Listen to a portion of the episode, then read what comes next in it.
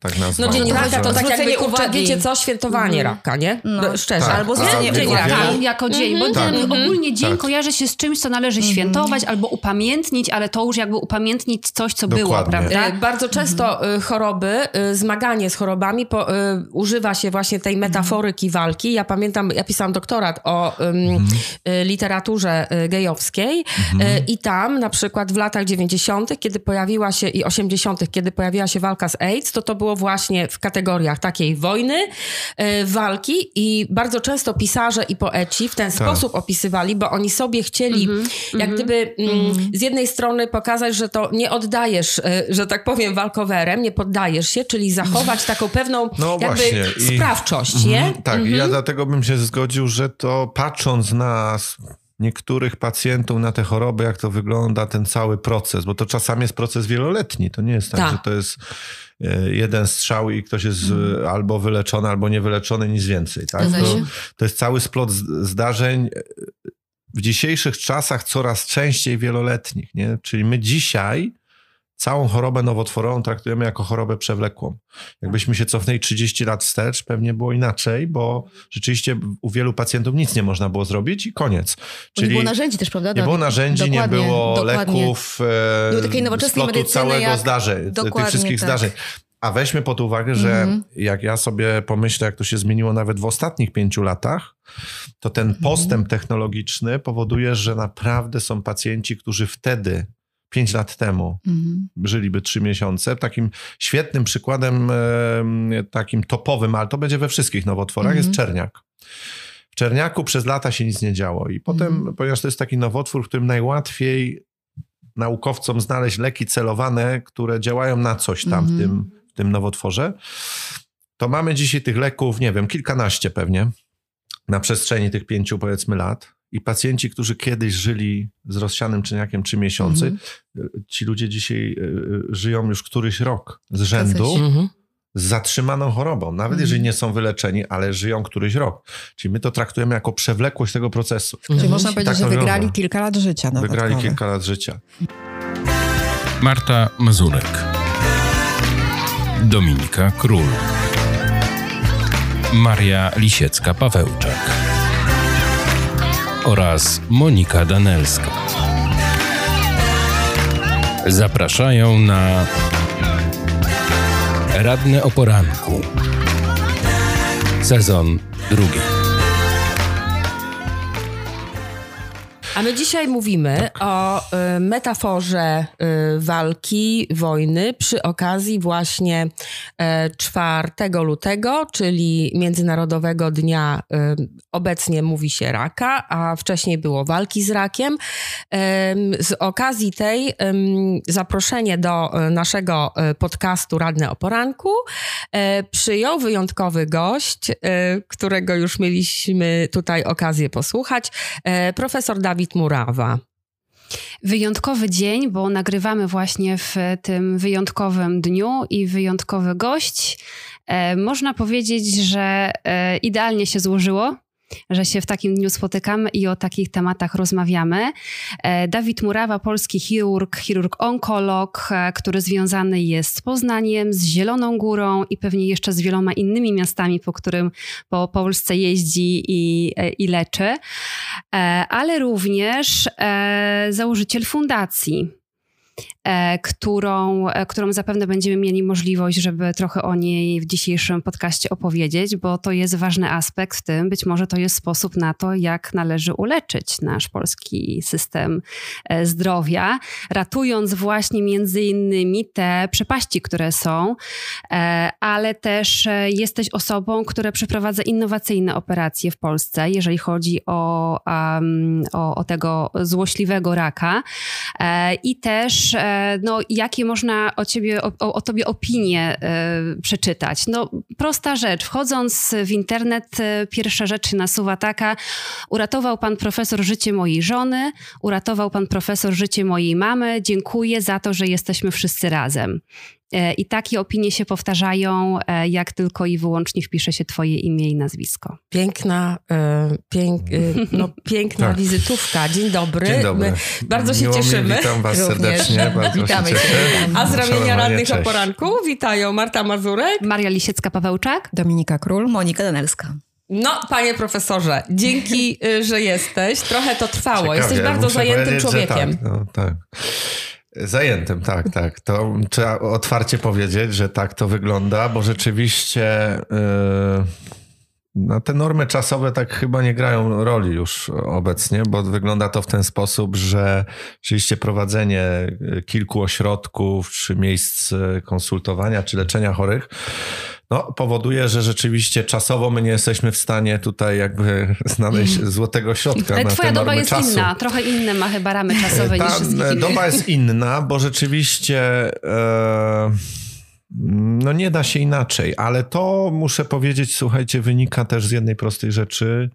To to Marysia powiedziała, no, e, no system ochrony zdrowia. Nie? Mhm. Ja, ja niejednokrotnie też jeżdżąc w różne miejsca, spotykając się z ludźmi nie tylko jako lekarz, ale też jako osoba reprezentująca czy towarzystwo naukowe, między innymi też to mm, spotykając się z dyrektorami szpitali różnych, którzy są administratorami jakby działalności e, takiej, to no to naprawdę y, ilość jakichś takich braków podstawowych w systemie opieki zdrowotnej jest bardzo duża. No to jest temat rzeka, bo tu możemy z rękawa wysypywać ilości problemów, począwszy od ilości kadry medycznej, Mhm. y, środków finansowych, niedoborów sprzętowych, y, wyceny procedur, e, Ogromnej liczby pacjentów. prawda, liczby pacjentów. Trybu naszego życia, odżywiania się, Wszystkiego. Profilaktyka w Polsce na przykład, Dokładnie. słuchajcie, leży. Mhm. Tak? Jest wiele aspektów, które Mhm. naprawdę nie funkcjonują. Na na to zwraca uwagę Tak. cały świat. Mhm. A u nas profilaktyka sprowadza się do tego, że rzeczywiście y, te- wskaźniki a, liczby y, pacjentów zgłaszających się tak, do, tak. do, do Mhm. chociażby badań profilaktycznych na te podstawowe kwestie, jakie są dostępne potencjalnie, no procentowo jest skromna, ale to znowu Mhm. to świadczy o świadomości społecznej. Ale czyli to w Mhm. takim razie można powiedzieć, że na raka nie trzeba umierać, skoro Mhm. ważnym Tak. aspektem jest profilaktyka i w tym przypadku Mhm. możemy powiedzieć o tej profilaktyce, jeżeli chodzi o rak e, piersi, jeżeli chodzi na przykład o kobiety, bo skupmy się powiedzmy na, na razie na, na, na jakby jakim Mhm. jednym aspekcie, bo Tak. w zasadzie o tym, o chirurgii onkologicznej pewnie można by e, mówić od e, Długo. s- długo, prawda?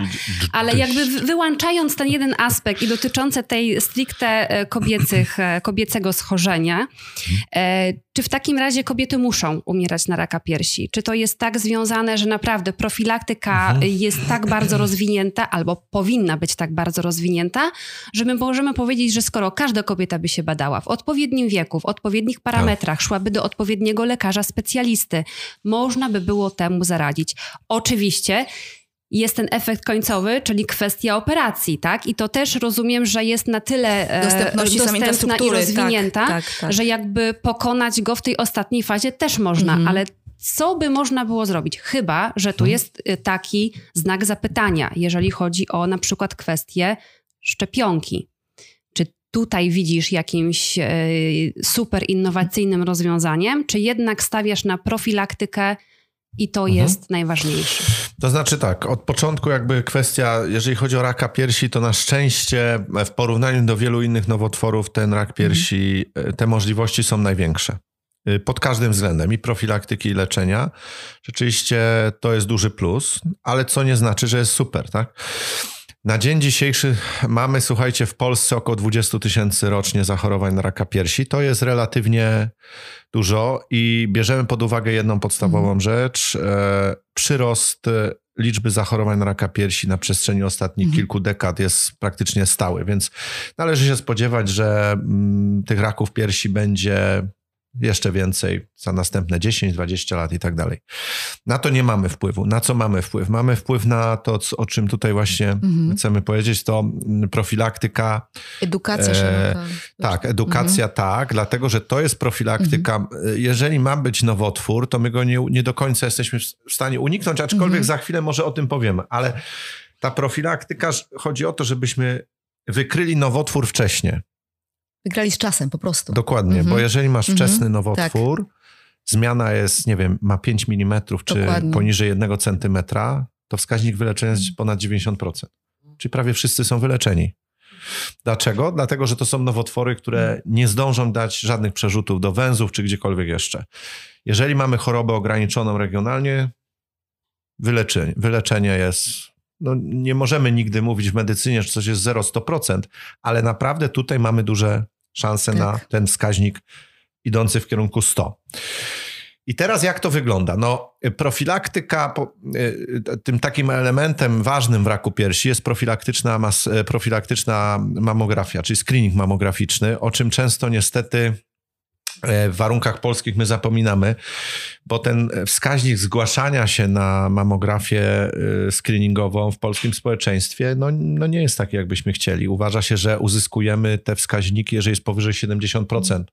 W Polsce y, ten wskaźnik oscyluje od wielu, wielu lat na poziomie około 40. Ale to mówisz Mhm. o tych badaniach, y, które y, na przykład kobiety dostają zaproszenie Na po zakończeniu tak. 50 Tak, roku tak, życia, tak. prawda? Dlaczego? Dlatego, że w screeningu e, jakiejkolwiek choroby nowotworowej chodzi o to, żeby znaleźć metodę, która jest kosztowo efektywna. I mamografia Mhm. się sprawdziła jako kosztowa efekty, kosztowo efektywna w najczęstszym okresie, kiedy jest najwięcej zachorowań na raka Mhm. piersi, czyli między 50 a tam 69 rokiem życia. I w związku z tym tam ta mamografia raz na dwa lata się sprawdza. I wierzcie mi, że naprawdę mamy mnóstwo pacjentek, które przychodzą po screeningowej mamografii ze zmianą, która ma 5 mm. E, Trochę jest czasami śmiesznie, bo te pacjentki mówią do mnie, wie pan, no niech pan zobaczy, byłam na mamografii, mam raka. Mhm. I ja mówię, no dobra, ale to właśnie dlatego, że pani była, to pani ma go 5 mm. Bo gdyby pani nie była, Mhm. to pani by się o nim dowiedziała prawdopodobnie za rok, jakby pani wyczuła śliwkę w piersi Mhm. I to by było za rok. Czyli pani by straciła rok czasu. Przez ten Dokładnie. rok naprawdę ten nowotwór, on, to nie są nowotwory, które rosną tak, że ktoś mówi, że to w oczach rośnie. Bzdura. To rośnie wiele miesięcy. Mhm. Są jakieś tam pojedyncze nowotwory niektórych narządów, gdzie rzeczywiście progresja nowotworu jest mega szybka. Yy, Na szczęście to jest rzadka rzecz. Natomiast 90% raków piersi to jest powolny wzrost choroby Mhm. nowotworowej, który trwa w rakach bardziej agresywnych kilka miesięcy, a w tych mało agresywnych może przekracza rok czasu. I w związku z tym, jeżeli robimy screening, to mamy wczesne rozpoznanie. Mhm. Jeżeli robimy wczesne rozpoznanie, zmiana 5 mm, ta pacjentka musi być wyleczona. Tu nie ma innej opcji. To jest prawie 100% wyleczeń takich Mhm. pacjentów. Czyli to jest sygnał dla wszystkich kobiet, które dostają takie zawiadomienie Zaproszenia, i zaproszenie tak. na badanie mammograficzne. To w ogóle nie jest takie przyjemne. Ja wiem, bo ja Wiem, też to dostaję i też korzystam. powiedzmy. powiedzmy. E, Nie jest to Mhm. przyjemne, natomiast e, jeżeli e, zostają panie pod opieką na przykład ginekologa, to ja jak idę, to mnie pyta, czy Tak. skorzystałam, czy to nie byłam jest i częste, że mam... muszę Tak, powiedzieć. tak. Ja nie chcę tutaj obrażać kogoś, Mhm. niektórych kolegów, medyków, ale y, bardzo często się spotykamy jako chirurdzy, onkolodzy, bo no tu musimy znowu powiedzieć Mhm. jedno, gdzie, gdzie najczęściej się chodzi w sensie y, medycznym, albo to dwie grupy są, no to ktoś trzeba iść do stomatologa, bo te Dentysta, zęby jedna, bo inaczej tak. wypadną. Tak. Mhm. A druga rzecz, no jest jednak te, trend taki, że się chodzi do ginekologa. To, to relatywnie wizytacja kobiet u ginekologa jest, e, to jest wysoka, najczęstsze, najczęstsza z wizyt. Tak? Mhm. I teraz tu cała sytuacja polega na tym, że w Polsce ten system jak gdyby ginekologiczny polega na tym, że jednak no, 80-90% ginekologów w ogóle się nie zajmuje gruczołem piersiowym Mhm. to wynika nie z tego, że oni nie chcą, tylko po prostu z takich zwyczajów i przyzwyczajeń kulturalnych, które mamy, że nigdy ginekologia rakiem piersi się w Polsce nie Tak, zajmowała. tak. Mhm. W krajach niemieckojęzycznych, jak Niemcy, Austria czy Szwajcaria, gdzie tym się zajmują ginekolodzy, jest zupełnie inny system, bo pacjentka jak przychodzi do ginekolog, jednocześnie oni też się zajmują rakami piersi, bo oni je i diagnozują i leczą od A do Z. Mhm. My tego oczywiście nie zmienimy, bo to są wielo, dziesię, przez dziesiątki lat ten system w Polsce funkcjonował, zresztą podobnie jest we Włoszech czy we Francji, więc to nie jest jakoś tak inaczej. Natomiast tu się zwraca uwagę na jedną rzecz, e, mianowicie nietrafione badania ginekologiczne piersi w sensie ultrasonografii, bo Mhm. jest badanie ginekologiczne i ktoś tam przyłoży sondę, pojeździ po piersi. USG. USG. Mhm. Yy, Ja powiem tak, USG jest świetnym narzędziem diagnostyki Mhm. chorób piersi, nie tylko raków zresztą. Natomiast a, są dwa aspekty, o których cały czas się zapomina. Jakość sprzętu ultrasonograficznego, który jest dedykowany i odpowiedniej jakości do badania właśnie gruczołu Mhm. piersiowego, a nie jakieś tam USG pi razy drzwi. A druga rzecz to oczywiście doświadczenie. I, nie, I mamy całą grupę radiologów, którzy się naprawdę. Ja teraz współpracuję tutaj z trzema radiologami, którzy się specjalizują tylko i wyłącznie w diagnostyce chorób piersi wszelkich. I oni po prostu od rana do wieczora zajmują się tylko tym. To daje pogląd na to, że właśnie dzięki takiej wiedzy i doświadczeniu się nie przeoczy zmian właśnie tych kilkomilimetrowych, Mhm. które w warunkach, ja już nieraz spotkałem pacjentki, które miały robione różne badania USG, ale albo na sprzęcie, albo w ośrodkach czy w gabinetach no nie do końca się w tym specjalizujących. Więc ja uważam, że wtedy nawet lepiej pacjentce powiedzieć, Mhm. mhm. co, tak jak ja czasem mówię, że ja czymś się też nie zajmuję. No, mówię, proszę, musi pani iść tu i tu, albo musi pan iść tu Mhm. i tu, bo ja się tym nie zajmuję. Koniec, kropka. Mhm, dokładnie. Bo ja nie będę udawał, że coś widzę, Tak. albo mam wątpliwość, to tym bardziej. To, to tak wymaga. Ja na przykład bardzo często mam mężczyzn, którzy przychodzą, bo onkolog to onkolog, no to wszyscy Mhm. ten i przychodzi mi ktoś z dużo raków prostaty, bo to też jest częsty nowotwór. Tak.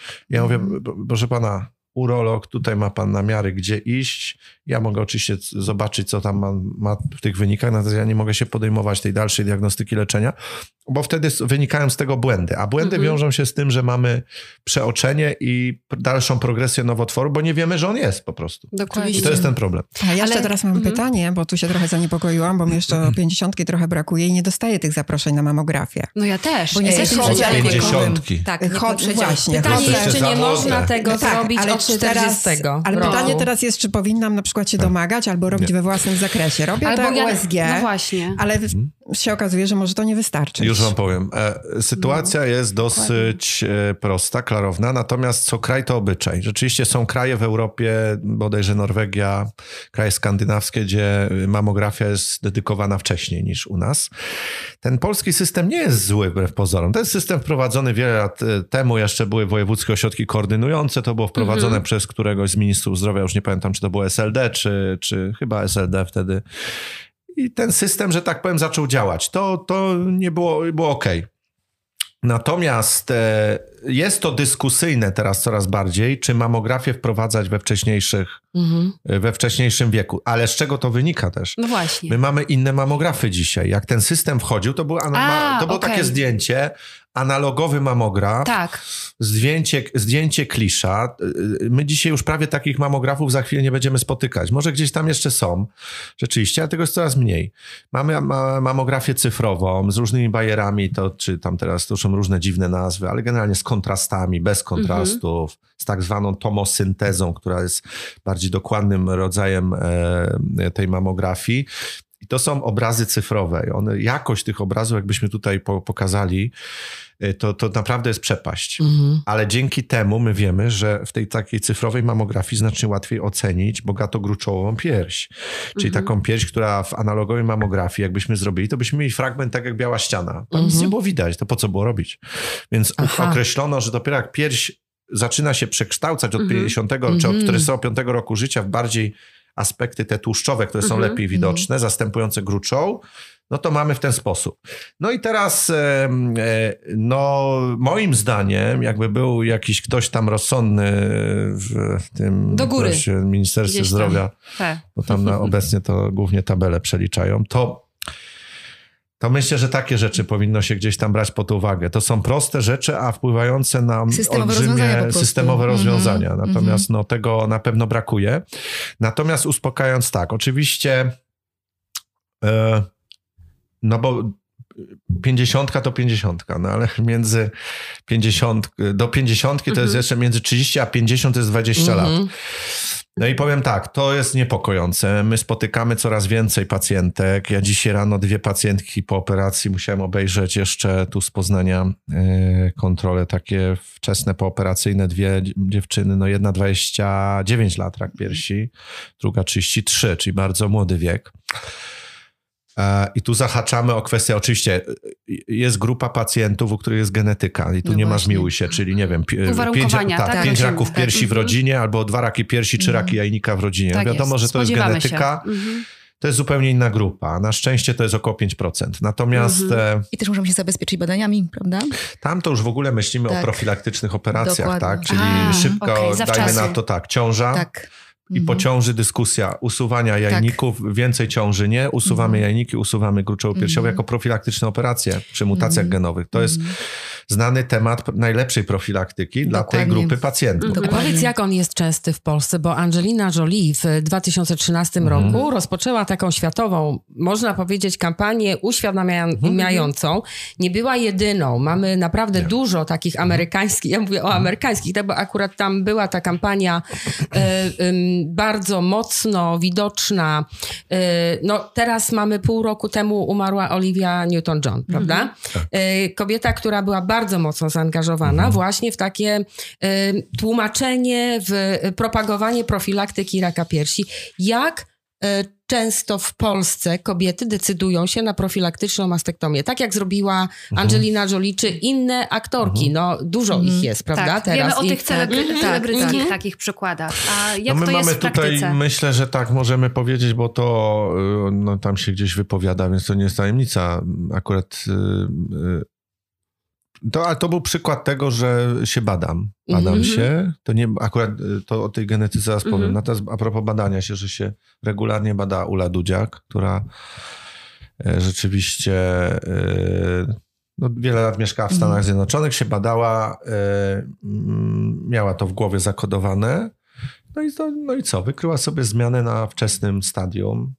Ja ją jeszcze operowałem, to pewnie będzie już prawie 10 lat. No i co? No funkcjonuje, jak Mhm. widzimy, Mhm. bardzo dobrze. Czyli odpowiednio uchwycone. Natomiast a propos tych zabiegów profilaktycznych, e, no tu był problem, bo te zabiegi dotyczą póki co na dosyć wąskiej grupy pacjentów. Czyli to są te, mu- żeby móc taki zabieg wykonać w warunkach Narodowego Funduszu Zdrowia, to musi być mutacja dwóch genów. Albo BRCA1, albo BRCA2. Czyli takie dwa jakby markery, takie Mhm. najważniejsze, Tak, tak? to się bada z krwi. Jeżeli jest Tak, mutacja tak. jednego Mhm. z tych genów, to pacjentka Mhm. ma prawo w ramach NFZ-u Mhm. do y, amputacji profilaktycznej Mhm. a- z rekonstrukcją lub bez, bo to jest Mhm, decyzja mhm. pacjenta. Oczywiście. Są, wbrew pozorom są pacjentki, ja wczoraj operowałem panią w szpitalu w Środzie Wielkopolskiej, która na przykład młoda kobieta, rak jednej strony, ale też Mhm. mutacja, wcześniej w miarę wykryty pani się zdecydowała, że amputacja obu piersi, ale nie chce Mhm. rekonstrukcji. Mhm. To jest dzisiaj może rzadkość, ale nie aż tak. Mhm. Audre. Lorde, a, e, czarna taka e, pisarka, poetka, e, Mhm. miała również e, raka piersi i amputację i ona walczyła o Tak. to, żeby nie musieć mieć rekonstrukcji, że, że to jest też ważne wybór przeżycie i dla kobiety to, i że ona ma... em, nie wystarczy po prostu Myślę, że dla poczucia e, kobiecości, to, kultu- tak? to kulturowe jest, to jest ten- kulturowe. tak. To jest Ona kulturowe. robiła to w latach dla kobiety, po 70., prostu kiedy po prostu tak. to było z automatu, że ty dostajesz Tak, rekonstrukcję, ale bo będziesz nie no, kobieca. Ja powiem, Dokładnie. słuchajcie, Mhm. tak, no. Musimy sobie zdać sprawę z jednej rzeczy, że rekonstrukcje dzisiaj cały czas to nie jest taki schemat do końca Mhm. e, idealny, Mm. bo to ta technologia rekonstrukcji implantami to też nie jest tak, że, że to są rzeczy, które ja bym był też super zadowolony.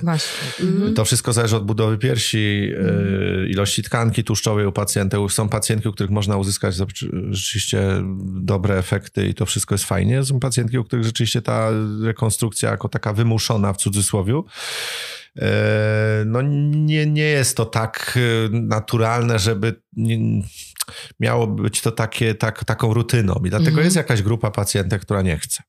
Więc na to zwracamy uwagę. I teraz a propos tych profilaktycznych zabiegów, czyli mamy te mutacje, problem polega na tym, że świat idzie bardzo, galopuje do przodu. My słuchajcie, w ostatnich kilku latach, bo te geny BRCA1, BRCA2 zachorowania rodzinnego Mhm. są znane od, no, od wielu lat. Mhm. I wydawało się, że dobre, są, dotyczą wąskiej grupy pacjentów. No, guzik, okazuje się, że mamy olbrzymią grupę kolejną pacjentek, u których my dzisiaj badane są już Mhm. kolejne mutacje y, o różnych dziwnych nazwach. PALB2, CZEK2, NOD2 i tak dalej, i tak dalej. E, Tam oczywiście ryzyko zachorowania na raka piersi jest znacznie mniejsze, bo w skali całego życia jest 40%, a przy BRCA macie 90%. Mhm. Czyli prawie tam szanse, żeby nie być chorym są znikome. A tu Mhm. no 40. I Ktoś powie, czy 40 jest dużo, czy mało. Ale w związku z tym powiem tak, mniej więcej dwa lata temu, czy dwa z hakiem, em, obecna, obecne Ministerstwo Zdrowia i NFZ, y, bo to przez lata nie funkcjonowało w Polsce i rzeczywiście tutaj można y, uznać jako rzecz korzystną. Za czasów ministra Szumowskiego wprowadzono e, refundację w ramach NFZ-u, rekonstrukcji Tak, dla tej grupy jest- pacjentów. I to Mhm, mm, rzeczywiście dobry pomysł, że pod wpływem oczywiście Mhm. organizacji pacjenckich Amazonek e, Ministerstwo Zdrowia w końcu na to zareagowało, bo to trwało wiele lat, zanim Zgadza to się, weszło. tak. I to uważam, że to trwało za długo. My byliśmy krajem, który z jakichś mm, nie do końca ro- rozumnych poglądów dla relatywnie wąskiej Mhm. grupy pacjentów dywagował, czy wprowadzić refundację, co nie wiąże się z specjalnie Mhm. wysokimi kosztami. Ale w związku z tym jest wprowadzone, działa, tak dalej. Natomiast my za chwilę pójdziemy dalej, bo tak naprawdę, jeżeli my dzisiaj mamy geny, pacjentki przychodzą i pokazują mi, że ma gen CZEK2. No ja mówię, Mhm. pani, no, średnio według danych naukowych 40% ryzyka zachorowania na raka piersi w ciągu życia, no czyli znacznie więcej Mhm. niż u osoby, Mhm. która nie ma żadnej mutacji, no ale dalekie od tamtych, w związku z czym jest olbrzymia 60% szansy, że pani tego raka nigdy nie będzie miała. Oczywiście. I teraz tutaj jest niesłychany problem podjęcia decyzji, Mhm. czy ja mam sobie amputować te Mhm. piersi, Tak. w jakim wieku, czy ja mam jeszcze urodzić, co ja mam zrobić.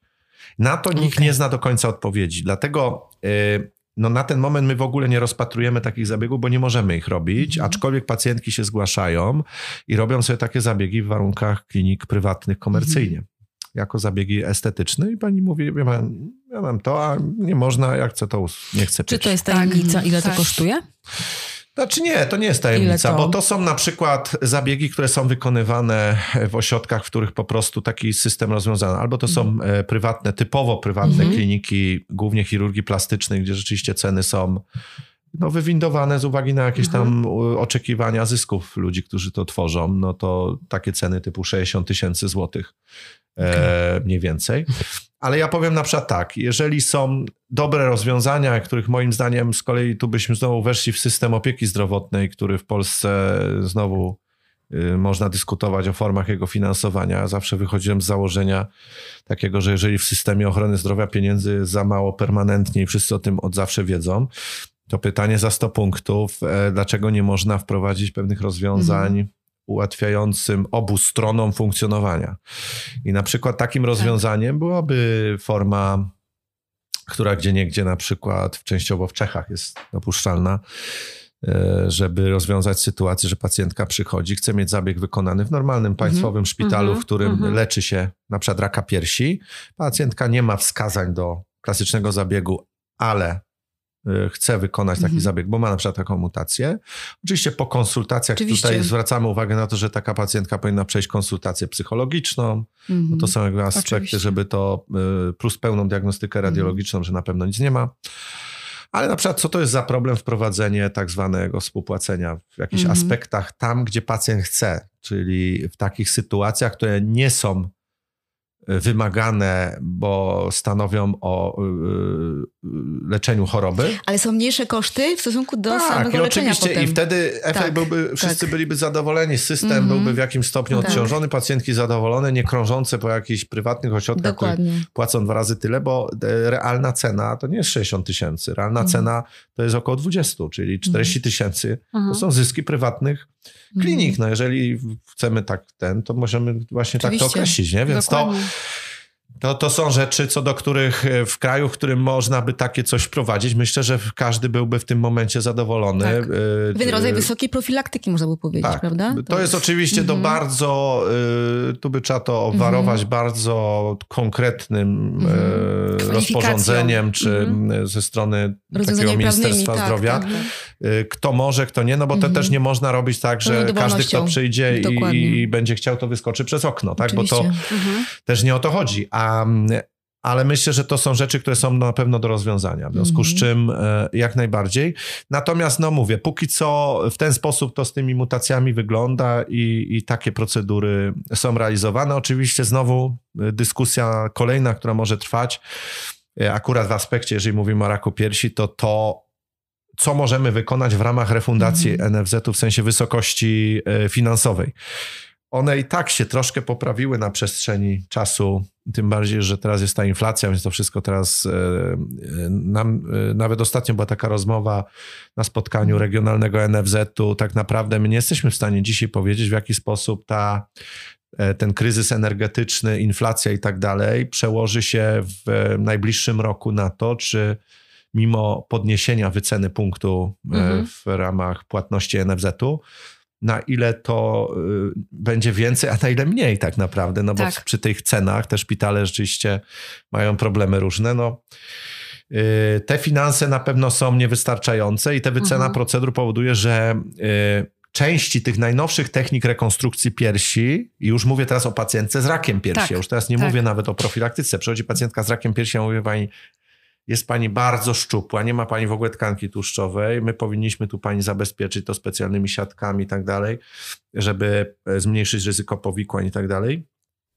I tu się pojawia kwestia tego, że rzeczywiście przy tej wycenie procedur Mhm. e, pewnych rzeczy szpital nie jest w stanie zaoferować. Więc Mhm, e, tak dlatego jest. to, co ty Marysia powiedziałaś o tej fundacji na Tak, początku. tak. ta No właśnie fundacja, chciałabym wrócić do tego. E, Tak. Ta fundacja to w ogóle, tak bym powiem, to, to fundacja, gdzie ja jestem tak naprawdę doradcą merytorycznym. Do tak. mnie, e, zresztą akurat ta, ta fundacja, wątek się zaczyna właśnie od raka piersi, bo była leczona jedna pani i a propos, starsza pani, pani miała 70 e, plus, niewiele 70 plus i ta pani na przykład e, rak piersi, średnio zaawansowany, ale musiała mieć najpierw chemioterapię, potem operację i ona 70 plus i ona powiedziała, że ona chce mieć rekonstrukcję, ona nie chce samej Mhm, amputacji mhm. piersi. Trzeba uszanować każdą decyzję kobiety, Tak, tak? Jeżeli Ona jest to- ona oczywiście zgodna z aspektami medycznymi. Tak, i ona miała to zrobione.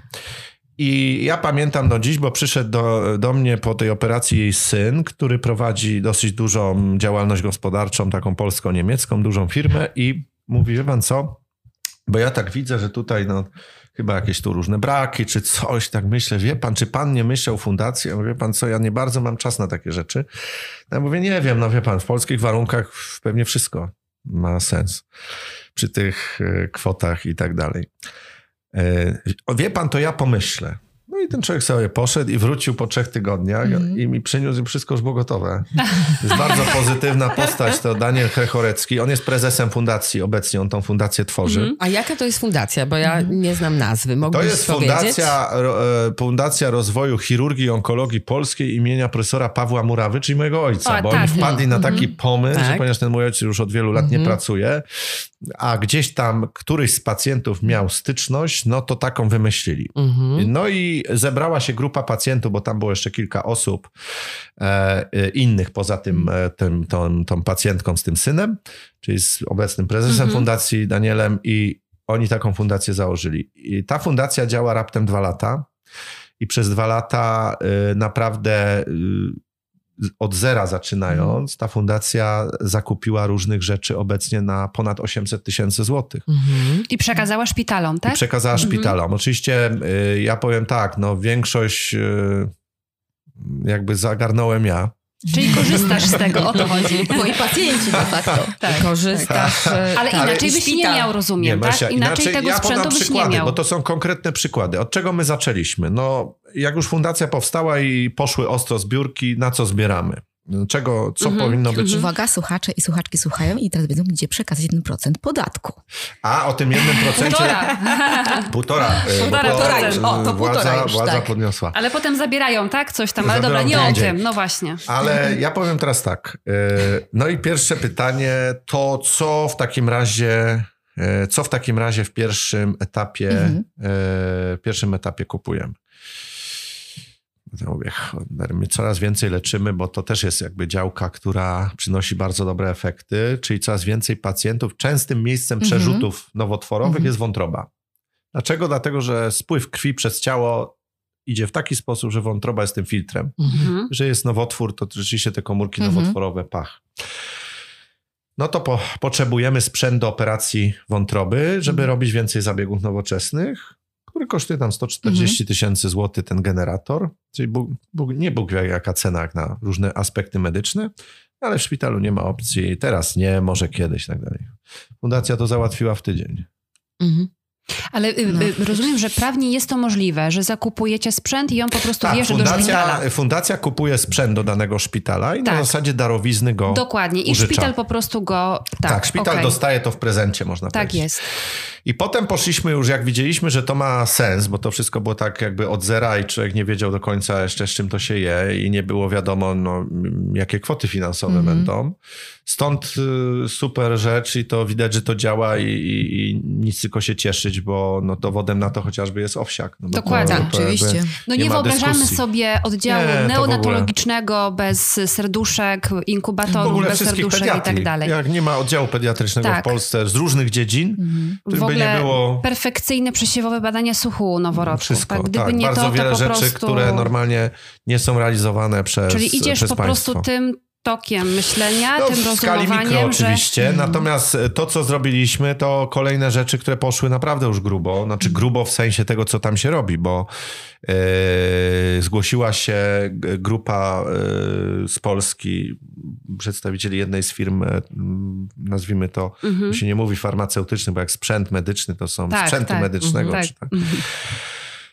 Y, ponieważ ja tam różne takie nietypowe rzeczy robię, no czy ja bym nie uważał, że trzeba by zacząć leczyć rozsiane nowotwory, bo jest w Hiszpanii takie urządzenie, które jest w Hiszpanii już popularne Mhm. dosyć, weszło do y, użycia, 50 ośrodków w Hiszpanii to robi, czy byśmy w Pols- do Polski tego nie ściągnęli? No mówię, dobra. Ja wsiadłem w samolot, poleciałem do Madrytu, y, odwiedziłem trzy szpitale, poszedłem, zobaczyłem i stwierdziłem, że to ma sens rzeczywiście. I to był drugi zakup, czyli zakupienie urządzenia do chemii dootrzewnowej, hipertermii.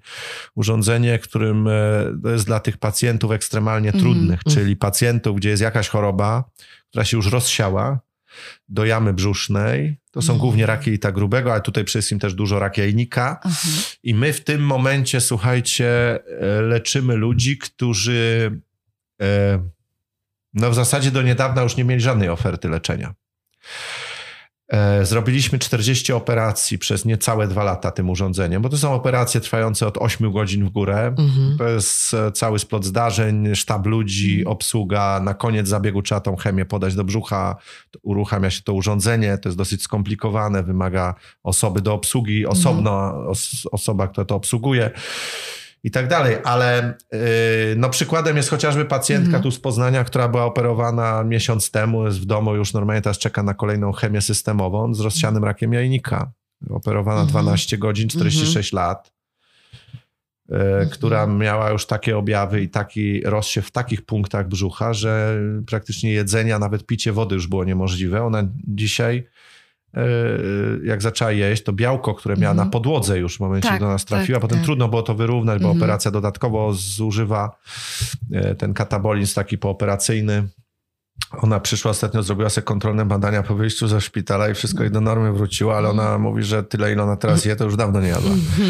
Ale to ten i czekamy, no ja nie chcę mówić, że ona nie będzie wyleczona, bo takie Mhm. zaawansowanie Mhm. choroby generuje oczywiście to, że szanse na wyleczenie są znikome, ale to są ludzie, którzy ma szansę pożyć, nie wiem, kolejny rok czy dwa lata, Mhm. tak? To, to o tym myślimy. Mhm. I tego typu urządzeń, a ostatnie urządzenie to jest kolejnej generacji, w ogóle pierwszy aparat w Polsce do resekcji wątroby tej generacji, gdzie po prostu wczoraj był pacjent y, na kontroli pooperacyjnej. Człowiek, którego nie dałoby się zoperować bez Mhm. y, urządzenia tego, które też ściągnęliśmy. Zresztą też z Hiszpanii, bardzo ciekawa rzecz. Urządzenie, które tnie wątrobę w taki sposób, że zamyka od razu naczynia i nie ma problem Mhm. wątroby, to jest krwotok w trakcie operacji Tak. i ryzyko Mhm. tego, że jak Wylewów, tak. ten kwotok będzie za duży, to pacjent tej Mhm. operacji nie przeżyje. Mhm. No, to urządzenie u tego pacjenta się sprawdziło, bo to Mhm. był pacjent, który, który dostał, że tak powiem, informację, że nie może już być zoperowany, że tylko biopsja i paliatywna chemioterapia, młody, młody człowiek. I no, dzięki temu urządzeniu my się Mhm. podjęliśmy tej operacji. Ta operacja też trwa chyba 6 czy 7 godzin, ale on w każdym razie poszedł do domu. On wczoraj był kontroli, on normalnie już funkcjonuje w życiu codziennym. Czekamy tak naprawdę na wynik histopatologiczny, by wiedzieć, Mhm. jakie Oczywiście. leczenie jeszcze go czeka. Mhm. Ale to jest właśnie ten cały splot zdarzeń, no i Mhm. to jest 800 tysięcy. A po drodze jeszcze to, co ważne, a propos innych szpitali, bo y, zostały zakupy zrealizowane do szpitali innych poza y, moim ośrodkiem, czyli Mhm. na przykład do Szpitala Cegielskiego w Poznaniu, Mhm. do y, Kliniki Chorób Piersi Szpitala w Wałbrzychu, do Centrum Onkologii w Bydgoszczy. e, do e, Centrum Onkologii w Lublinie, zakupy nowoczesnych siatek, siatek za Mhm. około 300 tysięcy złotych do Mhm. rekonstrukcji właśnie piersi u pacjentek, tam gdzie bez siatki nie da się zrobić, bo są trudne warunki i musi być Dawid, ale wiesz co, ty mówisz o kwotach, które ja myślałam, że po prostu spadnę z krzesła, jak usłyszę. Us, usłyszę. A to nie są kwoty, które by po prostu w jakiś sposób zmroziły. Nie. Mamy jakąś pewną świadomość dofinansowania e, w naszym budżecie miasta szpitali o różne sprzęty. Mamy świadomość, ile kosztuje e, kwestie dotyczące, chociażby tutaj Monika jest w Tak. Radzie Społecznej, tak? jednego z naszych poznańskich szpitali, czyli opiniuje tak naprawdę wszystkie Dokładnie. aspekty finansowe, które są związane z kredytami szpitali, związane z tą kwotą, która jest przeznaczona na administracyjność, kadrowość też szpitali. Także mamy pewien poziom świadomości, myślę, że trochę większy niż e, normalnie, tak. Na przykład pacjent. To ty, ty mówisz 800 tysięcy, mówisz trzy- A nie, nie, 30 nie, nie tysięcy. 80 milionów. Dokładnie. Naprawdę, no wyobrażam sobie tak, na ile poszły wam- wybory no kopertowe powiem i właśnie, teraz po prostu tak. się no, coś w kieszeni otwiera, nie? Bo Mhm. okazuje się, że w takim razie bardzo łatwo jest policzyć. Ile można pacjentów Tak. wyleczyć za konkretny sprzęt? Oczywiście, mając jeszcze, tak jak ty, doświadczenie, jedziesz, sprawdzasz, musisz się y, wdrożyć tak, w konkretny... No więc ja wam podam To konkretne... też y, kosztuje, to tak. też wymaga czasu, Y, ale mówmy tylko o tych kwotach, tak, które tak. naprawdę mnie osobiście po prostu nie zmroziły. No dokładnie. I ja się zgadzam, bo to jest właśnie, a to jest właśnie ten paradoksalny przykład. Ja wam powiem, na czym ta cała rzecz polega. Znaczy, moje zdanie polega na tym, że za co ja nie, nigdzie, niegdzie jestem krytykowany y, w różnych gremiach, ale no y, i tak obstaję przy swoim zdaniu. Mianowicie mamy sytuację następującą. E, Zwróćcie uwagę na jedną rzecz. Co się stało modne w, w, w systemie e, opieki zdrowotnej w Polsce? e, szczególnie często w relatywnie mniejszych ośrodkach na przykład. E, właśnie, jest jakiś urząd X, Mhm. nie wiem, jakiś marszałkowski, inny, Mhm. dobra. I słuchajcie, co się dzieje. Modne jest teraz, że wszyscy chcą operować robotem. Mhm. I wszędzie No, robot. mi też ma. Tak. Ja, znaczy, Też słuchajcie, robot jest niezbędny, t- żeby to rozwijać. Oczywiście robotyka to jest cała gałąź i super. I to, przyszłość, i, e, Ja to powtarzam cały czas, absolutnie tak. Tylko bierzemy pod uwagę inną rzecz. Robot kosztuje 15 milionów złotych. Jeden. Ale teraz co? Y, y, Jak zwrócicie uwagę, y, nie, nie chcę tam ich krytykować, różnych ludzi, Mhm. ale są małe ośrodki w Polsce, Mhm. e, które na przykład jakiś urząd dzwoni do takiego prezesa szpitala i mówi, wie pan, my mamy pieniądze, damy pieniądze, kupimy Mhm. robota. No i kupują robota w jakiejś koziej wólce. W cudzysłowie, no Mhm. nie chcę tego tak nazwać, tak, tak. ale o to chodzi. Za 15 milionów. Dobra, fajnie. E, No to teraz należałoby się przyjrzeć. Po pierwsze, e, jaki procent tych robotów jest używanych? To po pierwsze Mhm. co na nich Mhm. jest robione, jakie to generuje koszty, a jakie są realne braki w tym szpitalu podstawowych rzeczy. I niestety w Polsce mamy, ja znam kilka takich małych ośrodków, w których no, e, jakieś władze regionalne się na takie rzeczy zdecydowały. Mhm. E, oczywiście można to robić w, absolutnie w momencie, kiedy są zabezpieczone podstawy funkcjonowania. Robot nie jest podstawą Mhm. funkcjonowania. Robot jest świetną rzeczą, rozwojową, bardzo potrzebną. Bardzo dobrze to zostało zorganizowane we Włoszech. Włosi, którzy są krajem w Europie, jednym z liderów robotyki, Mhm. od samego początku Ministerstwo Zdrowia powiedziało tak: dobrze, roboty robimy, ale robimy weryfikację i wstawiamy je tu, tu, tu, tu i tu według tej listy. Te ośrodki dostaną dodatkowe finansowanie na wykonywanie procedur, bo każda operacja robotem jest cztery razy droższa niż operacja technikami klasycznymi, czy laparoskopią, czy otwartą chirurgią, obojętnie. Czyli każdy zabieg, obojętnie jaki, jest ze względu na tę amortyzację tego sprzętu, koszty narzędzi i tak dalej, cztery razy drożej. Jest kosztochłonny. Mhm. W związku z tym to nie może mieć każdy. To nie może mieć Mhm. szpital, kurcze, w, nie wiem, słupcy w jakiejś wrześni. To nie są szpitale do Mhm, tego mhm. dedykowane. A w Polsce gdzie niegdzie po tym naszym kraju taki trend się pojawił, bo jest jakiś szlachetny, nie wiem, marszałek województwa, które może ma jeszcze dodatkowe pieniądze od kogoś tam i to Mhm. tak dalej idzie na przykład, y, może nie chcę o tej ścianie wschodniej mówić, bo tam pewnie łatwiej mają z pieniędzmi i, Mhm. i tak to wygląda, prawda? Mhm. A weźcie pod uwagę na przykład, że skoro, y, no bo to jest medialne, to się zawsze pochwalimy i tak dalej. Ja dam ten przykład tej e, chemioterapii dotrzewnowej w hypertermii, tak zwany pobieranie hype, który robimy te zabiegi rozsianych nowotworów. I macie przykład prosty. Jak przekroczymy zachodnią naszą granicę i pojedziemy, to w samym Berlinie są cztery hypeki. Mhm. A ile jest w całej Polsce na 40 milionów ludzi? Pięć. Okej. No to znaczy się, że mamy problem jeden zasadniczy. Urządzenie, które daje szansę na przedłużenie życia, bo to są, tak jak Mhm. powiedziałem, zaawansowane nowotwory. No chyba, że uznajemy, że chorych paliatywnych albo chorych, Mhm. którzy i tak, Tak. Nie, nie wyleczymy, nie uznajemy za chorych takich Mhm. godnych naszego zaufania. Przepraszam, no tak musimy powiedzieć. Oczywiście. W tym momencie, jeżeli to są urządzenia kosztujące po 500 tysięcy złotych, y, do tego oczywiście musi być przeszkolony pe- personel, ale to nie jest problem jakiś, myślę. No to zobaczcie, y, skala potrzeb 400-milionowego kraju dla HiPK, myślę. Ostatnio jeden z kolegów, który jest takim e, osobą propagującą ideę HiPK Mhm, w Polsce, mhm. pan profesor Jastrzębski, obliczył, porównując do danych chyba hiszpańskich czy włoskich, że tak na dobrą sprawę my takich chorych mamy powyżej tysiąca w Polsce w skali roku. Jeżeli byśmy to wzięli pod uwagę, to powinniśmy mieć około 20, może 25 hajpeków po różnych klinikach A w mamy w Polsce. Hypeka w Poznaniu? Jeszcze nie. No i czemu my nie mamy? Nie wiem. No. Ja- Słuchaj, do ciebie się zwracają szpitale same, tak? W sensie do tej fundacji y, z prośbą o y, takie... tak, na przykład tak? No, z tymi siatkami tak mieliśmy. Oczywiście tak jak y, Marysia odpowiedziałeś, no 800 tysięcy to jest skala mikro, bo ja na przykład do mnie się, czy do mnie, no do fundacji Tak, tak. zgłosił się jakiś czas temu e, na przykład Centrum Onkologii, Onkologii w Opolu. E, że tam jest sztab ludzi, oni nawet do mnie przyjechali zobaczyć, jak ten hypek funkcjonuje i że oni by y, weszli też, bo oni pewnie by ten hypek jednak też by chcieli zacząć robić. No ale że finanse, że nie mają na razie możliwości.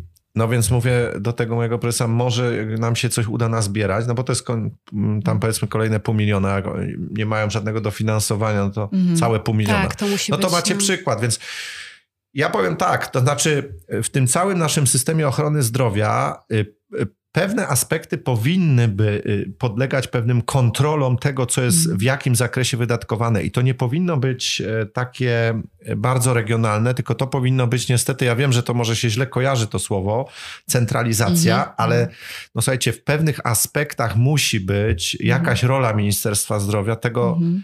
żeby pewne aspekty kontrolować, żeby to nie Mhm. było chybił trafił, tak jak jakieś niepotrzebne zakupy gdzieś tam jakiegoś tomografu komputerowego, który Tak. potem nie funkcjonuje, bo nie ma radiologów. Dla zadania. Dokładnie. Kupili Mhm. sprzęt, ale nie ma kto go obsłużyć. Tak. W związku z czym... Robimy słuchajcie, zdjęcie i mamy pamiątkę. a tak, a to są Dokładnie. sprzęty, Mhm. słuchajcie, bo ja mówię o sprzętach za kilkaset tysięcy, a tam są sprzęty za wiele milionów, bo to już są takie rzeczy. I jeszcze wam powiem jeden Aha. przykład, bo taki gaduła. A ja zaraz to ci wiem. zadam Zaraz powiem jeszcze, jeszcze, jedną, jeszcze jedną rzecz. Mianowicie, słuchajcie, ostatnio była taka akcja zrealizowana przez Fundację Warszawską e, Rak to się leczy Mhm. e, w Polskiej Agencji Prasowej. Mnie zaproszono też e, dotyczącą problemu tego, że w Polsce na przykład też nie funkcjonuje albo bardzo słabo, można powiedzieć prawie, że nie, idea radioterapii śródoperacyjnej. Świetna sprawa. E, Rzeczywiście jest grupa pacjentów, którzy mogą odnieść korzyść z leczenia radioterapią. Czyli robimy operację i w trakcie radioterapii w miejsce, gdzie był guz, czy leczymy guza, czy albo guz nieoperacyjny wręcz, można zrobić radioterapię śródoperacyjną. Zastąpić tą radioterapię, którą potem dajemy z pól zewnętrznych Do środka, no. w trakcie operacji jednym strzałem. E, No i jak to wygląda? To są urządzenia do, do jortu, tak zwany skrót, czy radioterapia śródoperacyjna. Kosztują około, strzelam, mniej więcej 8 milionów złotych urządzenie. Mhm. No i co teraz? Okazuje się, że w Polsce działających radioterapii śródoperacyjnych na dzień dzisiejszy, które leczą pacjentów, mamy dwa, a aparatów myślę, że sześć, cztery niedziałające z bliżej nieokreślonych przyczyn. Doskonałym przykładem Tam moi koledzy są, co prawda, ale doskonałym przykładem jest Centrum Onkologii w Bydgoszczy.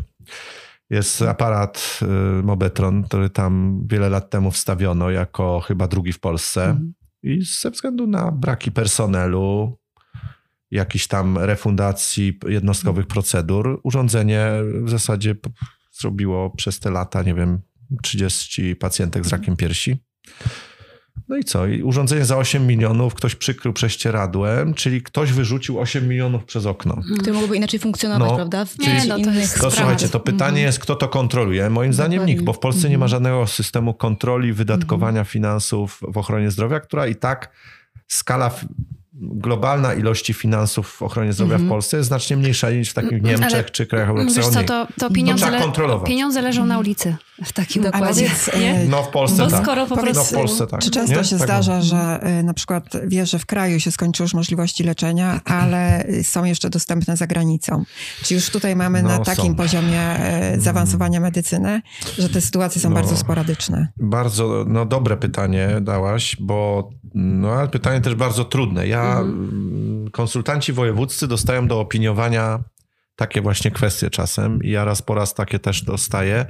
To potem idzie z reguły do konsultanta krajowego i potem decyzji NFZ-u, że zgoda NFZ-u jako płatnika na leczenie pacjenta poza granicami kraju. Tutaj głównym miejscem tych wędrówek medycznych polskich pacjentów są pacjenci, e, do, pacjenci którzy jadą do Niemiec.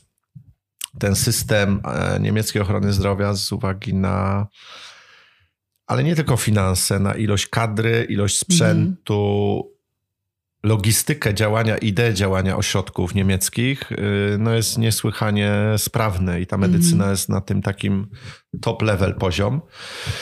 Ale to wynika właśnie z tego, co to też są rzeczy, które w Polsce powinny być zmieniane. No to znowu centralnie należałoby zmieniać. Czyli kwestia tego, że na przykład y, moim zdaniem e, w Polsce mamy niedoszacowanie, niedofinansowanie, brak odpowiedniego wsparcia działania y, struktur medycznych na uniwersytetach Mhm. medycznych. Czyli uniwersytety medyczne w Polsce to jest coś takiego jak szkoła wyższa.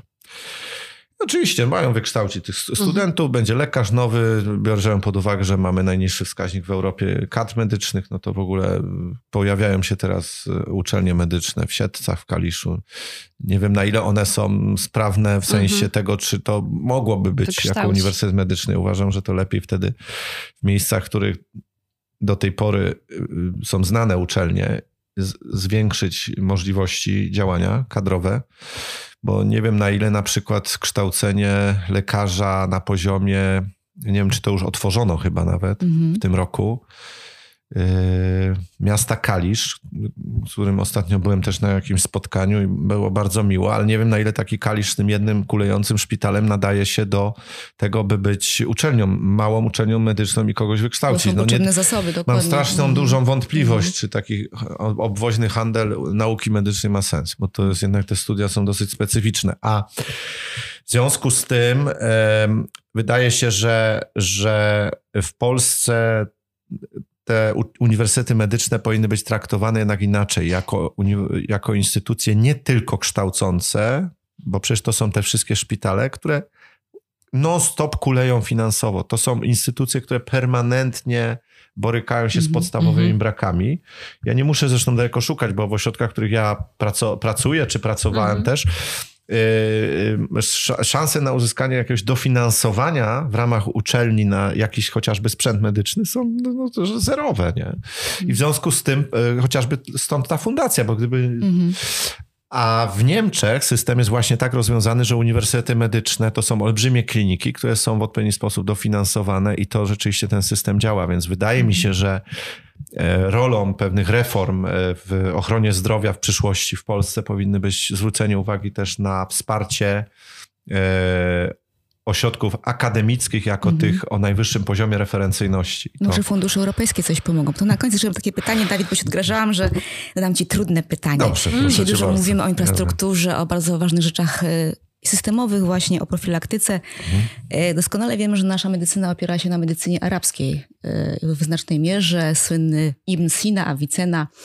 Y, Tak naprawdę i pozostali arabscy lekarze tak naprawdę sk- wskazywali, że warto leczyć ludzi, a nie choroby. I stąd moje pytanie, Dawid, do ciebie, jako takiego znakomitego lekarza, który spotyka się z pacjentkami na co dzień. Wiemy, że żeby wyleczyć pacjenta i sukces jakby też tego twojego trudu, twojej wiedzy mm, i zaangażowania również polega na takim holistycznym, nawet powiedzieć, podejściu do pacjenta. Czy w twojej opinii mamy na to czas, w sensie wy jako lekarze, czy jest na to czas, czy mamy kadry, bo nie oszukujmy się, pewnych rzeczy nie wynikają one tylko z inteligencji emocjonalnej, ale trzeba się nauczyć, dowiedzieć, zrozumieć. Czy jesteśmy na to jako system przygotowani, czy lekarze mają na to możliwości, czas i chęci, bo patrząc na twoją osobę zaangażowaną, znakomitą, z, z Kropla sukcesami... morzu potrzeb. No, ale, ale jaka ważna kropla. Czy Twoim zdaniem jest to też potrzebne w naszym systemie? Są oczywiście pewnie jeszcze wiele lat przed nami jakiejś pracy, ale czy takie podejście Twoim zdaniem jest bardzo potrzebne? No bo ono też warunkuje jednak ten proces wyjścia z tej trudnej choroby. Jakie jest Twoje zdanie? Znaczy zdanie, nie, absolutnie się zgadzam, bo y, jak spotykamy pacjentów, to Mhm. myślę, że nawet nieco drugi, czy jeszcze częściej, Mhm. to mamy pacjentów, gdzie od razu w rozmowie można się zorientować. Wie pan, byłam Mhm. tam i tam, albo byłem tam i tam. Tak. Nikt, nie, nikt ze mną nie chciał rozmawiać. No. Przyszła jakaś pani, która powiedziała, że jest jakimś koordynatorem. Lekarza nie Mhm. widziałam na oczy. Mhm. A co ja mam w sumie robić, bo w sumie nic nie wiem. Jestem jednostką chorobową, prawda? Tak można splitować. no to tak, to jest Mhm. kod NFZ-u, Mhm, jakiś tam dokładnie. kod C, C ileś, czyli Mhm. nowotworowe to C. Yy, Znowu, mamy problem taki, jeżeli weźmiemy ilość lekarzy do populacji. Tak. Mhm. polskiej, to jesteśmy na końcu w Europie, mamy najmniej, Mhm. liczba pielęgniarek mamy najmniej, to już mamy pierwszą odpowiedź, kto ma rozmawiać Mhm. z pacjentami w jakiej ilości, yy, nie działa. A zatem Mhm. to jest jedna rzecz. Kolejna rzecz, y, ten system finansowania procedur Mhm. i te braki finansowe w szpitalach y, powodują, że żaden z dyrektorów szpitali nie będzie zatrudniał dodatkowych kadr. Mhm. Bo podstawą funkcjonowania szpitala jest kto? Lekarz i pielęgniarka. Oczywiście. Ale bierzemy pod uwagę, że w takim szpitalu może być ktoś inny jeszcze, ale możemy uznać, że nie jest niezbędny Mhm. z punktu widzenia logiki polskiej ochrony zdrowia. Czyli na przykład psycholodzy. Ilu mamy Mhm. psychologów w polskich szpitalach? Jakbyśmy zaczęli sprawdzać polskie szpitale, to jest 3 czwarte Są to polskich wolontariusze szpitali. najczęściej, Albo nie ma w ogóle. No Mhm. właśnie. To po pierwsze, psychologia, rehabilitacja w Mhm. stylu jeden rehabilitant na 60 pacjentów Mhm. przez 6 godzin. Dokładnie. Ja to Mhm. przerabiam, ja to widzę w różnych szpitalach. No to to wygląda tak, przyjdzie, pan pomacha lewą ręką, a pan, Mhm. ja potem przyjdę do pani, jak pan robi tą prawą. To mniej więcej tak. tak, rzeczywistość. Ale przy okazji, przepraszam, chciałam pozdrowić swoją koleżankę, y, psycholożkę w Wielkopolskim Centrum Onkologii. Także Bardzo fajnie, dziękujemy. wspaniała siły i zdrowia. A zatem słuchajcie, zwróćcie uwagę, psycholodzy, rehabilitanci, cały sztab, kwestia dietetyki. Mhm. No właśnie. E, to jest kolejna rzecz, która leży. Dokładnie. Jeżeli Państwo weźmiecie pod uwagę, ja ostatnio próbowałem e, specjalnie, bo pacjenci mi zwracali uwagę akurat w tej jednej klinice zielonogórskiej, że po prostu, panie, no to ja mówię, no to co dzisiaj, zupkę, coś? Ona, panie, z domu mi przyniosą, to się nie nadaje do jedzenia. Mm. Ja sobie, ja to sprób- spróbowałem, mówię do tej mojej oddziałowej, żeby mi przyniosła to, ja to spróbowałem, wiecie co, Mhm. naprawdę. Jeżeli weźmiecie pod uwagę, że na pacjenta przypada, nie wiem, tam 20 zł czy 25 zł na wyżywienie dzienne, to są jakieś takie dziwne kwoty, to te firmy zewnętrzne, które wygrywają te przetargi Tak. na zasadzie ceny, to jest dramat. Oczywiście. Jakoś tego, to jest woda za, Mhm. z czymś tam zmieszana, to, to jakiś fragment jakiegoś ogórka, no. Ale to zobaczcie, to macie, czyli dietetyka, cały splot zdarzeń. Ja już nie Dokładnie. mówię o takich luksusach, które w Niemczech są na porządku dziennym. Ja w kilku niemieckich szpitalach swego czasu gdzieś pracowałem albo byłem na stypendiach, to tam nie jest luksusem to, że na terenie w szpitalu jest kosmetolog. Tak? Kosmetolożka, Tak. która może pójść i zobaczyć, czy podolog w ramach tej kosmetologii, bo ktoś bierze chemię, jest problem z, z paznokciami, ze stopami i tak A nie dalej. wiem, czy wiesz, w Poznaniu mamy pakiet Viva Senior, gdzie właśnie jest usługa podologii dla seniorów, właśnie wynikająca z tego typu potrzeb. No więc to jest bardzo Tak. dobrze i teraz takie coś Tak. powinno być w... Ka- ja nie mówię, że Jako w małym taki szpitalu, nawet. takim, który Mhm. jest małym szpitalem Tak, powiatowym, bo to... ośrodkach. tak. Ale mówimy o dużych ośrodkach, o dużych Dokładnie. klinikach, o dużych szpitalach w centrum dużych miast. To, Mhm. to powinno być. I jeżeli weźmiemy to pod uwagę, to, to żeby to Mhm. sprawnie działało, to trzeba zatrudnić w takim dużym szpitalu z tych Dokładnie. różnych dziedzin, dajmy, strzelam, to jest Mhm. kilkadziesiąt osób. No to bierzemy pod uwagę, jakie to są dodatkowe koszty funkcjonowania i tutaj mamy odpowiedź na to, dlaczego Mhm. to nie działa. Czyli mało lekarzy, mało pielęgniarek, brak y, y, tych dziedzin pokrewnych paramedycznych y, wynika z, y, z, z nieodpowiedniego systemu dofinansowania. Należałoby wprowadzić po Mhm. prostu osobno procedury w ramach pobytu pacjenta, na przykład Mhm. e, obsługi rehabilitacyjnej i wtedy nie mieszać tego w jedną kwotę finansową dużą procedury głównej Mhm. wykonanej. Ale w związku z tym, no, no to jest rola Ministerstwa Zdrowia, żeby takie I też rzeczy pewna zmiana propagować. chyba mentalności, myślenia w ogóle o chorobie, o tych wszystkich aspektach dookoła, o których ty właśnie też wspominasz. Także jeszcze dużo pracy przed nami z tego, co Tak. mówisz. Tak. Dobrze, to Dawid, może łatwiejsze pytanie w takim układzie. Będziesz kandydował teraz w najbliższych wyborach y, samorządowych, no y, parlamentarnych, bardziej mi. Ja nie wiem jeszcze, bo nie muszę, znaczy cały czas nad tym dywaguję. Mhm. dywaguję, aczkolwiek a propos takich y, różnych historii, no to rzeczywiście no dużo jeżdżąc i spotykając różne osoby, miałem akurat przyjemność gdzieś tam z panem Tuskiem rozmawiać. Mhm. Y, Na takim jednym spotkaniu, akurat w takim mniejszym gronie, to nie jest jakaś wielka tajemnica, bo to tam byli przedstawiciele akurat y, uczelni medycznych. No i pewnie to, to wszystko, no znowu, to są jakieś listy wyborcze Mhm. różne, to trzeba kwestia dyskusji. e, Poza tym no, trzeba się zastanowić ostatecznie, z jakiego rejonu, po propozycje są różne. Mhm. E, Tak, bo nie możesz z z PiSu, kilku. Nie z PiSu chyba. Ja nie. Mhm. Nie, z PiSu nie, no z PiSu nie. Natomiast e, no jedno, co mnie niepokoi trochę na pewno, to to pytanie, no w jakim zakresie ta cała opozycja e, zjednoczona będzie funkcjonować. Będzie szła. Bo Mhm. będzie szła. E, Co ja mam takie trochę wrażenie, że co region to trochę inaczej. Wydaje się, że dobrą inicjatywą, która pe- pewnie mogłaby jeszcze lepiej działać, ale to, Mhm. no to jest pytanie za 100 punktów, to jest kwestia z, e, tak dla Polski e, samorządowa, Stowarzyszenia, która tak. jest na Tak. pewno inwestycją wartościową, która Mhm. jest wartością moim zdaniem dodaną do, do, do, do, do poglądów, które reprezentuje czy, czy Platforma, czy, czy Hołownia. Pytanie teraz, jak to technicznie będzie, będzie wyglądać. Ja mam takie trochę wrażenie, że co, co rejon y, Polski to trochę Mhm. inaczej y, obserwuję, to y, mam takie wrażenie, że na przykład ta platforma obywatelska województwa lubuskiego jest trochę bardziej skonsolidowana niż tutaj Wielkopolska. poznańska, wielkopolska. No to są takie regionalne... Fajne takie odczucia masz też, nie? Bo to jakby nie patrząc przez mam, muszę pryzmat tylko że- polityki, a swojej po prostu pracy, którą wykonujesz, Tak. jesteś w stanie spojrzeć na to zupełnie Tak, inaczej. i w Lubuskim na przykład bardzo jest taki mocny taki kontakt działania całej Platformy i Urzędu Marszałkowskiego, pani marszałek Polakowej i tak Super. dalej, i tak dalej, więc Mhm. to świetnie funkcjonuje. Ja myślę, że tutaj no dużo dobrej pracy w, w Poznaniu robi Jacek Jaśkowiak. No, nie wiem, jak to się będzie potem przekładać na Mhm. kwestie dalszych działań, jeżeli chodzi o funkcjonowanie tutaj Mhm. wyborcze. No ale to pewnie mówię, no to są potem dyskusje na temat list krajowych i tego, jakie będą decyzje, kto z kim i dlaczego, ja, ja prawda? zawsze mam takie poczucie, y, bo polityka to jest aspekt, który trzeba poświęcić na pewno bardzo wiele czasu. Dużo czasu, tak. Natomiast e, jest jeden plus tego taki, że jeżeli osoby takie jak ty są, e, zdobywają tak, mandat e, dany przez społeczeństwo, jest szansa po prostu Bardzo na to, dobrze że ma się realną i możliwość e, zmiany. Tak, to właśnie, to, prawa. o czym teraz Po- po, prostu podam wam ciekawy-. A podam wam ciekawy przykład. A propos tego, co mówisz. Y, To jest przykład z ostatnich kilku tygodni. Bardzo ciekawy, ale y, drobn, drobna rzecz, a moim zdaniem Mhm. no, takie drobne się składają na, potem na duże.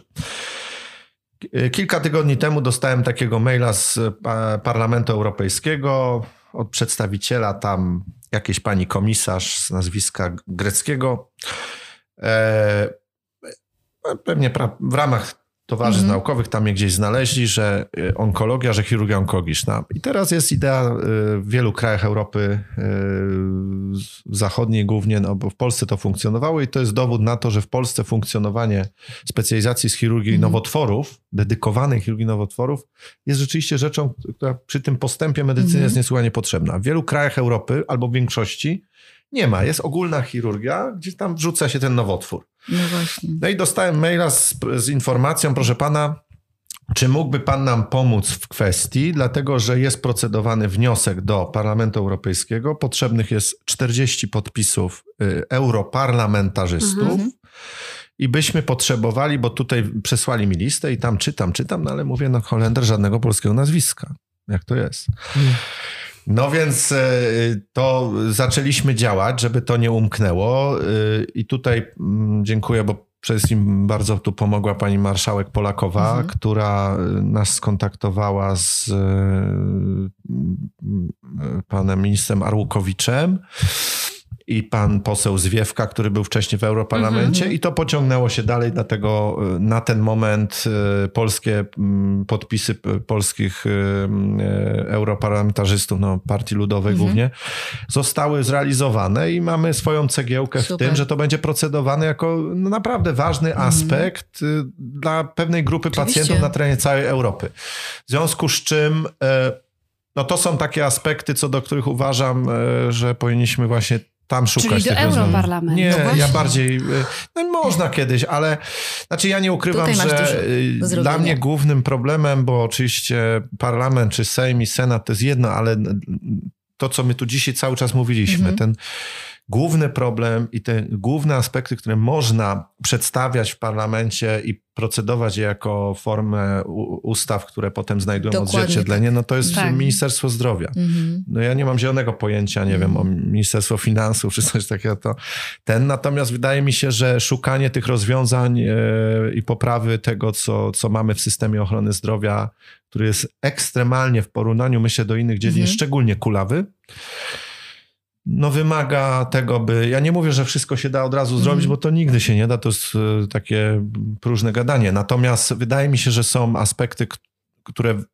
da się zrobić, proste Mhm. rozwiązania, proste decyzje, które mogą zmienić Tak pacjentów. Nie? I Dać szansę na lepszą pracę. powiedział Tak. profesor Dawid Murawa, który nie mówi nie. Jeżeli będzie sensowna propozycja, to jest gotów e, pracować na e, polepszenie naszego systemu ochrony zdrowia, bo e, widzi braki i widzi też rozwiązania, które sam e, I stosuje. wtedy możemy się znowu tu spotkać Tak i jest. porozmawiać, co zostało zrobione, a co nie zrobione i dlaczego nie zrobione. I trzymamy, I trzymamy kciuki. Słuchajcie, mm, po dniu, Międzynarodowym Dniu Raka, y, przed y, Miesiącem Kobiet. Y, To jest taki troszeczkę aktywistyczny nasz odcinek dla wszystkich kobiet, podnoszący mm, troszeczkę świadomość, a może pokazujący, że jeżeli będziemy się badać systematycznie, to istnieje bardzo, bardzo duże prawdopodobieństwo, że jeżeli będą, że ten zaczątki raka zostaną wykryte i będziemy y, wyleczone, do czego serdecznie y, zachęcamy. Tak, tak sobie y, założyłyśmy tutaj. Słuchajcie, ukazał, ukazał się właśnie raport, takie badanie na temat em, profilaktyki zdrowia kobiet. Okazuje się, że 13% kobiet w ogóle nie chodzi do ginekologa. Em, 20% y, kobiet, mówimy tutaj o tym badaniu, nie wykonuje w ogóle badań cytologicznych albo wykonuje wtedy, gdy zauważył siebie niepokojące objawy. A jeżeli chodzi o badanie y, piersi, to co piąta kobieta nie bada swoich piersi w ogóle. Y, Stąd y, nasz taki apel, że warto, sam tutaj znawca, profesjonalista mówi, że jeżeli okaże się we wczesnym stadium, to zostaniemy uratowane. Dawidzie, czy na sam koniec zechciałbyś jeszcze taki apel do naszych słuchaczek i słuchaczy, bo przecież Słuchaczy, to też tak. ich partnerki, tak? E, może taki wystosować, że, że, że warto. Że warto. To znaczy, y, absolutnie warto, bo no na to nie trzeba szukać już żadnych dowodów. To są rzeczy znane od 50 lat. Ja dam jeszcze taki krótki przykład na koniec, a propos tego, co powiedziałaś, że y, zmiana wyczuwalna palpacyjnie w piersi, które są badane regularnie palpacyjnie, jest wykryta na poziomie około między 1 a 2 centymetry wielkości, to nadal jest tak zwana c- stopień zaawansowania guza jako jedynka. I o tym pamiętajmy. A jak wykryjemy w mamografii, to jest w ogóle, to też jest jedynka, tylko jeszcze wcześniejsza.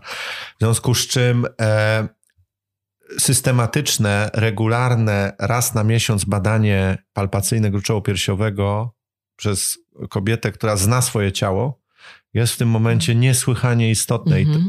to jest aspekt, który naprawdę może doprowadzić do tego, że ta pacjentka dzięki temu jest pacjentką wyleczoną, bo nawet jeżeli ma raka, to ma wczesnego raka. Ten rak nie da przerzutów do węzłów.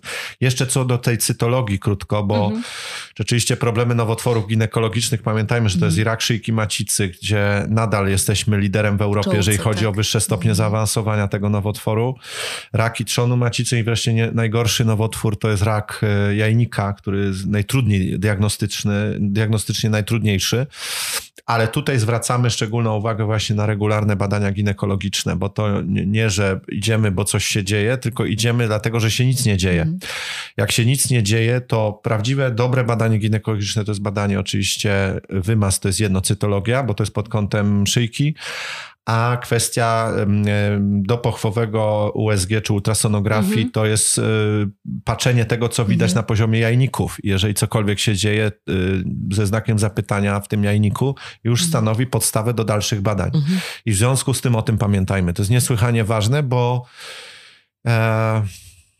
to decyduje o tym, czy ktoś będzie wyleczony, czy niestety będzie leczył się wiele lat a, i mimo wieloletniego leczenia, trudnego czasem potem, niesłychanie też kosztownego z punktu widzenia systemu ochrony opieki zdrowotnej. Dlatego powiem tu krótko, że lepiej zapobiegać niż leczyć.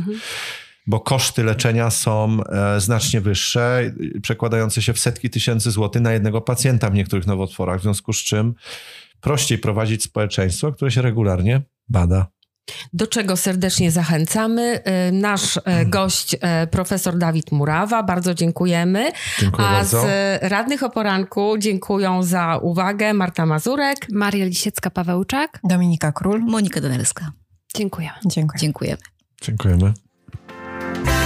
Marta Mazurek. Dominika Król. Maria Lisiecka-Pawełczak. Oraz Monika Danelska. Zapraszają na Radne o poranku.